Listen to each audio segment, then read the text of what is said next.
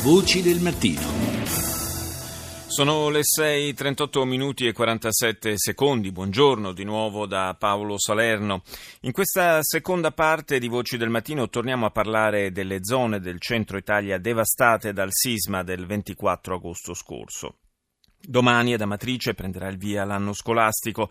Alla presenza del ministro dell'istruzione Giannini si aprirà nella scuola provvisoria nella frazione di Villa San Cipriano in uno dei moduli prefabbricati che sono stati allestiti a tempo di record dalla Protezione Civile di Trento. La nuova preside, Maria Rita Pitoni, appena arrivata nei luoghi del terremoto, è andata a cercare letteralmente i suoi studenti uno ad uno, visitando i campi di accoglienza, contattandoli su Facebook e via WhatsApp. Maria Rita Pitoni è stata volontaria della Croce Rossa in Iraq e in Kosovo ed è una donna pratica, abituata a gestire le emergenze. Rita Pedizzi l'ha intervistata.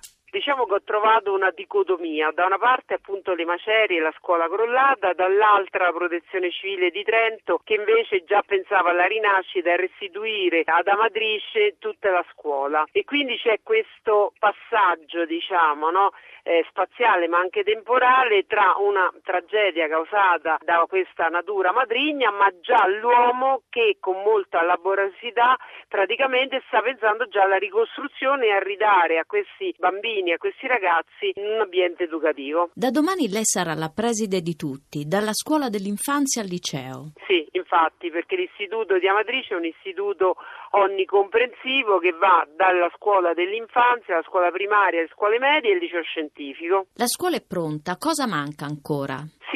Diciamo quasi completamente pronta per il 13, poi ovviamente sarà completata da un campo scuola, la palestra, la mensa, tutti i laboratori per il liceo scientifico, però insomma diciamo il grosso sarà completato. Di quanti bambini e ragazzi sarà la preside? E circa 320. Cosa dirà a loro? Che la scuola eh, diciamo segna la continuità, la regolarità anche in una situazione diciamo eh, non regolare e che quindi lì troveranno l'ambiente educativo un ambiente protetto, un ambiente che gli offrirà tantissime attività, progetti, una ricchissima offerta formativa e anche di un profilo alto a livello psicopedagogico. Saranno aiutati, supportati anche a metabolizzare questo evento tragico e negativo e quindi trovano veramente un ambiente ovattato. Lei si è trovata più volte come volontaria in zone di guerra. Cosa porterà di quelle esperienze? Diciamo che eh, l'esperienza è quella di vivere una situazione di emergenza dove ci sono dei disagi reali, concreti, ma ci sono anche dei disagi eh, psicologici, dei disagi interiori, quindi ovviamente cercare di risolvere i disagi materiali diciamo, è più facile perché sono disagi oggettivi. Quelli diciamo, interiori ci vuole più tempo, però siccome anche il Ministero ha creato tutto un gruppo di supporto psicologico, di progetti, una rete di progetti tra le associazioni, le ASL, le università, ovviamente questi ragazzi saranno veramente supportati, non solo i ragazzi ma anche le loro insegnanti e anche i genitori ovviamente, quindi tutta una comunità educante che viene aiutata a superare e a riacquistare la forza di andare avanti e di ricominciare di nuovo. La sua reazione quando è stata chiamata per questo incarico? La reazione è quella di, ovviamente di dare un aiuto, un contributo, di cercare di dare la propria professionalità ma anche la propria umanità per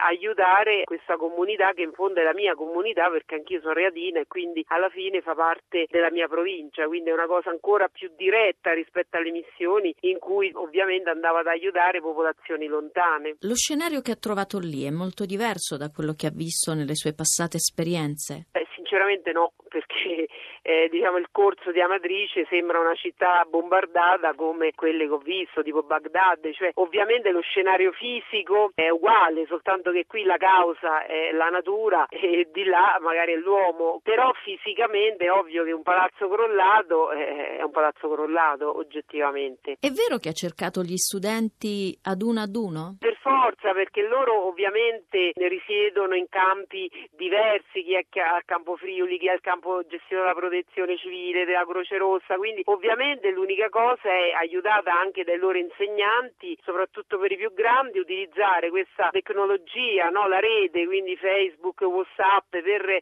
ritrovarli e poi il tantam attraverso le famiglie, aiutate proprio dagli insegnanti e anche dall'ex preside, poi con me c'è sempre il referente anche del Ministero, quindi ragazzi ragazzi ovviamente hanno trovato sia il passato che il presente e chi li affiancherà per quest'altro cammino, magari più duro quest'anno, ma poi piano piano si tornerà alla normalità.